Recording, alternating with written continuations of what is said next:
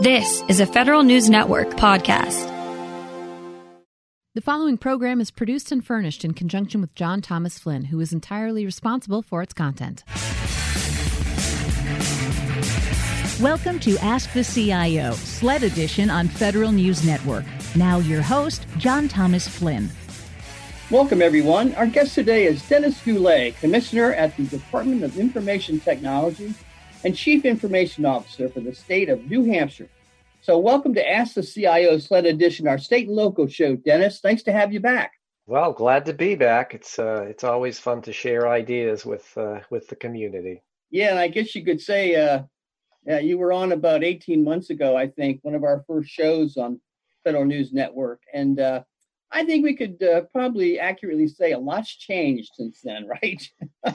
Indeed, it has, and and in in many ways that we could never have expected. For oh, I know. I just look. I I remember saying, "God, this is back in the you know back in March. Boy, this is the worst St. Patrick's Day I can ever remember." Thinking that'd be the end of it. Of course, then the worst Cinco de Mayo and Fourth of July, and geez, now I'm not even sure we're going to have a, a Halloween for the kids. Uh, well, that's a good place to start, Denis. Uh, this certainly has uh, uh involved the state CIO community like nothing since year 2000, uh, and even more so, frankly. So, tell us about the impact that you've had in New Hampshire and the role of uh, you as commissioner and as a CIO for the state. Well, I'd be happy to. Um, first of all, we, you know, we were watching what was going on in China and thinking, hmm, what should we be getting ready for? You know, during that, you know, the the uh, early days in China, and that kind of forward thinking helped us a lot. I I asked my directors and key department heads to start thinking about what we would have to do to support a mass exodus of state workers from their offices to their homes and so we we got planning on that early which was was very helpful when the um, the stay at home orders came out in New Hampshire and the governor was uh, advising that we you know we have as many people as we possibly can work from home we were just slightly ahead of that um, in terms of our execution. We stayed ahead of it the whole time but just barely. So that that helped us a lot in New Hampshire. Not only did we have to make sure that uh, state employees had the tools to work in a secure fashion, protecting mm-hmm. citizen data at home. But we had to um, scale our infrastructure for remote access very quickly as well to support, you know, many thousands more workers working remotely than we'd ever seen before. So that was the that was kind of the kickoff of the whole thing, and then it went from there. But the you know moving everybody off site was the you know the very first thing we thought of Mm-hmm. You know, uh, we're going to talk about this at some length, but I've kind of gone on the record in talking to you and uh, your colleagues around the country, uh, not only in state government, but in local government as well, about the role that the CIOs have played during this. And actually, the fact that they've become and their staffs have become essential workers, just like first responders and healthcare uh, workers. And certainly, uh, it's one of the first times uh, that a lot of CIOs have had such face to face opportunities to discuss their role with their governor. Because, as you know, most state CIOs aren't members of the cabinet like you are that have uh, regular access. They may only see their governor at, uh, you know, retirees and and uh, and Christmas parties. So this is the first time I think in quite a while that so many CIOs have had that intense one-on-one conversations with their boss, the governor, uh, about will they be able to continue operations? And certainly, I think overall, and from my discussions with uh, these CIOs and with Doug Robinson at NASCIO, uh, certainly I think it's been CIO's the finest hour. I think we're going to learn a lot more about that, of course, but I think they've really risen to the occasion. Don't you believe that too? Absolutely. Um, I'm, you know, as in my role at NASCIO, you know, I'm exposed to a lot of what's going on in, in around the country, and uh, you know, we saw uh, IT really deliver the goods in New Hampshire and around the country with respect to continuing to provide important citizen services during the um, initial response and, and now recovery parts of the pandemic. So, um, and we did it in record time. I, I, know in New Hampshire, our governor had very high expectations for all of the agencies with respect to uh, very quickly scaling services to deliver um, for our citizens, which is, is appropriate. That's all of our jobs. And uh, I think also what a factor that I saw, and I think my peers would echo this, is that you know sometimes when you have a, a challenging times, it brings out the best in people, mm-hmm. and, and, you collaborate more and better uh, to deliver on things, and, and there's less uh, fewer things in the way. And and I, I saw that you know it was a human factors thing but it really did come into play in New Hampshire and, and, I think around the country with respect to adapting quickly, delivering the goods on IT solutions quickly, and taking those bumps in the road, which happen when you do things quickly, and moving on and, and, and fixing them. Mm-hmm. And and obviously, uh, this uh, work at home experience that we've all been through uh, on such a scale during this pandemic it's going to be really interesting to see what happens as things finally get back to at least semi-normal over the next a few months and hopefully into 2021 it's never going to be the same is it? Things are going to be different when everybody gets back or whether they come back or not. Oh, yeah it's well it's true. I mean initially um, we were thinking in terms of okay you know there'll be the great exodus and there'll be the great return. Mm-hmm. and mm-hmm. you know so far we haven't seen a great return and I think it will vary somewhat uh, by agency. So, for example, um, our state police in New Hampshire and, and around the country never got the chance to work at home, right? They had roles that brought them into work every day and and many of our IT folks had those type of roles too those folks who were supporting call centers for unemployment or public health or or the uh, the folks that were um, working on scaling up the uh, unemployment systems to handle unprecedented claims loads. All of that stuff was, uh, you know, required people to be there. Uh, the other factor that uh, we see, and, and, and we saw this in New Hampshire, we were working on expanding and maturing our telework policies. And right after we got announced it, COVID hit, and instead of kind of a carefully executed and slowly rolled out telework thing, we just went bam, and it worked a lot better than I than we thought it would.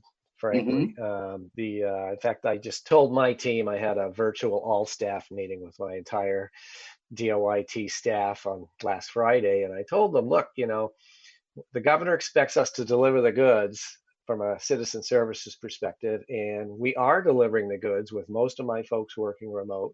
And for that reason, I'll be extending our current uh, work profile through the end of the calendar year and possibly beyond, but at least through the end of the calendar year because you know we just are we're doing a good job that way for a lot of a lot of IT roles lend themselves to doing that. Mm-hmm. You know, you were you mentioned about the uh, the various emphasis, and one of the topics obviously has been uh, unemployment systems, which have taken a huge hit across the country uh, in terms of the you know the legacy systems that so many still have. How did that work in uh, New Hampshire? Were you able to gear up enough, or had you already modernized that particular system so it wasn't such a bottleneck? Uh, well, we were we were there, there were really two areas that had to be dealt with with respect to unemployment. One was the functionality to adapt to and deliver on the new policies as they evolved, and that's been an ongoing thing. You know, uh, just recently with the with the executive order, for example, you know, the functionality might not have been there, so everybody had to deal with that. And additionally, the scaling, the volume scaling, and and there you know, we had slowness issues right off the bat, but we were very fortunate in New Hampshire in that we had a, a, pretty well architected and fairly modern uh, application architecture that was very mm-hmm. scalable. So we were able to, through configuration and adding capacity, we were able to scale up to the requirements of uh, the, our citizens in terms of the volume. And the volume it was was really unprecedented uh, in, in, and still is very very high but um, mm-hmm. so yeah i mean it was we were extremely fortunate because i know of other peers of mine who's you know had relatively uh, old, you know, uh, mm-hmm. non non-relational databases that just you know they don't scale that well. You know, no matter how much beef you throw at them, you still you know you're going to hit a, a, performance wall at some point. And, yeah, and certainly places like California. I mean, it's in the news almost every day about the problems they've been having. I think they just put a moratorium on new claims just so they could get to uh, to the backlog. It's been a real challenge for sure. We're going to take a short break now, Denis. Our guest today is Denis Goulet, Commissioner at the Department of Information Technology and CIO at the state of New Hampshire. You're listening to Ask the CIO SLED Edition on Federal News Radio, part of the Federal News Network. I'm John Thomas Flynn. Welcome back to Ask the CIO SLED Edition on Federal News Radio, part of the Federal News Network. I'm John Thomas Flynn, and my guest today is Denis Goulet, Commissioner at the Department of Information Technology and CIO at the state of New Hampshire. Uh, Denis, before the break, we were talking about uh, specifically the impact of the pandemic on unemployment systems. And uh, fortunately, from what you're saying, it sounds like uh, New Hampshire kind of escaped uh, some of the bullets because your system was pretty well architected and, and uh, had the modern conveniences, if you will. let's move over a little bit. I want to talk to you about something you alluded to earlier we lost uh, Eric Boyette earlier. Well, I guess it was was it the beginning of the year that he was reappointed in, in New Hampshire as a Department of Transportation Commissioner, and as a result, he had to uh, what's the word I'm looking for? Withdraw from his presidency of NASCIO, and you, as the vice president, took over. Uh, very interesting that uh, you became president of NASCIO, and I was just curious. So we have a, uh, a NASCIO annual conference, virtual though it may be, coming up in just a few weeks, and we're going to talk about that. Uh, does your term expire in October, or do you have? Uh, will you continue into 2021? Well, first of all, I want to say that um, I was very proud that uh, Eric Boyette, the governor uh, in in North Carolina, uh, asked Eric Boyette to take over DOT because when a when an IT leader ascends to a business leadership position, that says something about the quality of that individual's leadership. It doesn't happen often, and I congratulate Eric uh, on that. Under the bylaws of NASCIO, the uh, the vice president can take over the and, and, fulfill the president's role throughout the term if that person's willing to, and I certainly was willing to. And um, I have put in a nomination to uh, do a full year term under the bylaws. That's allowable because typically you only get to do a one year term. But when you're uh, backfilled the role in the previous year, you're allowed to do it again. So I think, you know, subject to uh, uh a vote at our member business meeting, I would hope and expect that I will be NASCIO president uh, again for a full year, mm-hmm. starting in October. Oh, good. Well, that's nice. I mean, I know that uh, you know our friend and your our former colleague uh, Rock Regan from Connecticut was the uh, president of NASCIO during year 2000, and I was president of NASCIO while CIO in California leading up to the year 2000, and also during the time when NASCIO, actually NASIRE, our predecessor organization, had a name change to um, NASCIO, the Association of State CIOs. So it was interesting times. But certainly, uh, your tour during this pandemic is something we'll be telling our grandchildren about. I think it's really made us think a lot of different things, a different way of seeing things, and I think nothing's ever going to going to be the same about it. The conference, unfortunately, one of the uh, victims of uh, the pandemic has been the in-person NASCIO conferences. We lost the spring one, and we lost the uh, the fall one coming up in just a couple weeks. But I think uh, the organ, the program organization, uh, Mike Hussey from Utah, and others, uh, including yourself, have really uh, geared up for this. Why don't you tell us about the upcoming NASCIO conferences? It's going to be a totally different format and uh, presentation for the attendees. Well, first of all, I have to uh, commend the NASCIO staff for their ability to rapidly pivot and be creative in these dynamic situations. They've done a Doug and his team have done a great job. One of the things that NASCIO has built its success on is really being, uh, you know, serving the CI, state CIO community, but as well as serving the um, our vendor partners. And so, as we were planning for the the October event, we engaged our, our, our vendor partner community on you know what would be valuable to them during covid we've been speaking regularly to our state cio community so we really knew and we had a good sense for what they needed. So one of the things that we did was um, you know you really don't want like unlike an in-person event you know being in these things for eight or ten hours a day is is you know isn't going to work. So we had to mm-hmm. adapt that um, we adapted the way we engage with through sponsorships, the way we engage with our vendor partners, so that there's um, it simulates the level of exposure that y- you would get uh, potentially in an in-person event now. But you know, and I say simulates because you just can't beat. I really miss being with uh, you know my fellow CIOs, all of the you know all of the friends I developed in the vendor community, and as well as the uh, folks in the press who who we speak to regularly. So I really miss that, but I, I feel like we're going to have a very engaging event in October, and I'm really look looking forward to it. I mean, one of the things I was talking to uh, Doug Robinson about was usually the president gets you know after the you know, by the last day, they're no longer emceeing the event because there's a new president. I won't have that benefit. So if if the CIOs, uh, you know, uh, elect the slate, I won't have that benefit, and I'll end up just rolling into the through the end of the conference. So I want no rest for the wicked, I guess. That's right. Case. You can't hit you can't hit the uh, bars till the final day for sure. Yeah, that's right. well, yeah, you're right. I mean, we really do miss. Um, you know, like I say, I've been going to NASCIO conferences and NASIRE conferences since the mid 90s. So, and only missed one or two during that time. So it very is very disappointing when you don't get together, especially to make those acquaintances and reacquaintances with the members and the vendors and the and the and the media. Like uh, it's a it's a great a great association. certainly been wonderful to see it mature over the quarter century I've been involved. Um, I'd like to also talk about cybersecurity. I noticed that uh, your name in the news recently. In fact, uh, uh, I believe it was last week or so that uh, your United States Senator uh, invited you to a cybersecurity uh, hearing. Why don't you tell us a little bit about that?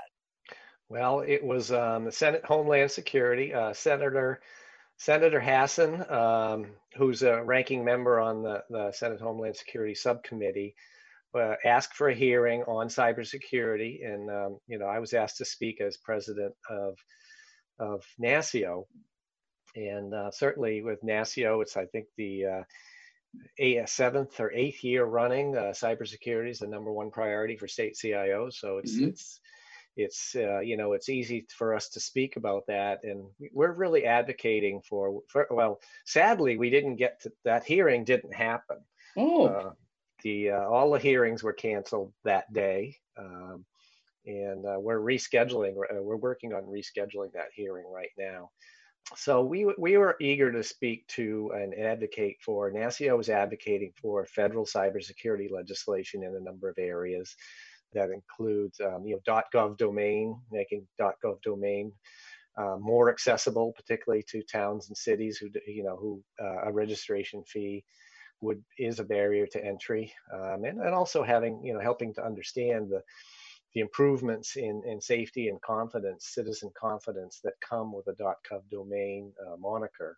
Mm-hmm. Um, additionally, we're advocating for, uh, you know, we have been and will continue to advocate for a dedicated uh, cyber grant program um, in addition to the one that tends to go to departments of safety in states. Mm-hmm. This mm-hmm. one would be for IT uh, cyber. And uh, Senator Hassan herself has been uh, been advocating for uh, the creation of uh, of a, a, dedicated cyber coordinator for each state, which we also support, and that that is um, you know that's a, uh, a big jump from the regional coordinators who today are very strapped uh, even in a relatively small um, area like the Northeast, our, our regional coordinator is very strapped. So having a, mm-hmm. a, a, state cyber coordinator would, would really be helpful. And, and but, but also, I mean, just the ability to engage with our uh, federal legislators and ha- help them understand what's going on in the states is really important because state CIOs, um, through their technology, deliver on, you know, a lot of federal programs through the Oh, federal absolutely. dollars that flow. So it's it's a Mhm. big deal, and I'm not, you know, and we really wanted to and look forward to having the opportunity to connect the dots on that for the members of the committee.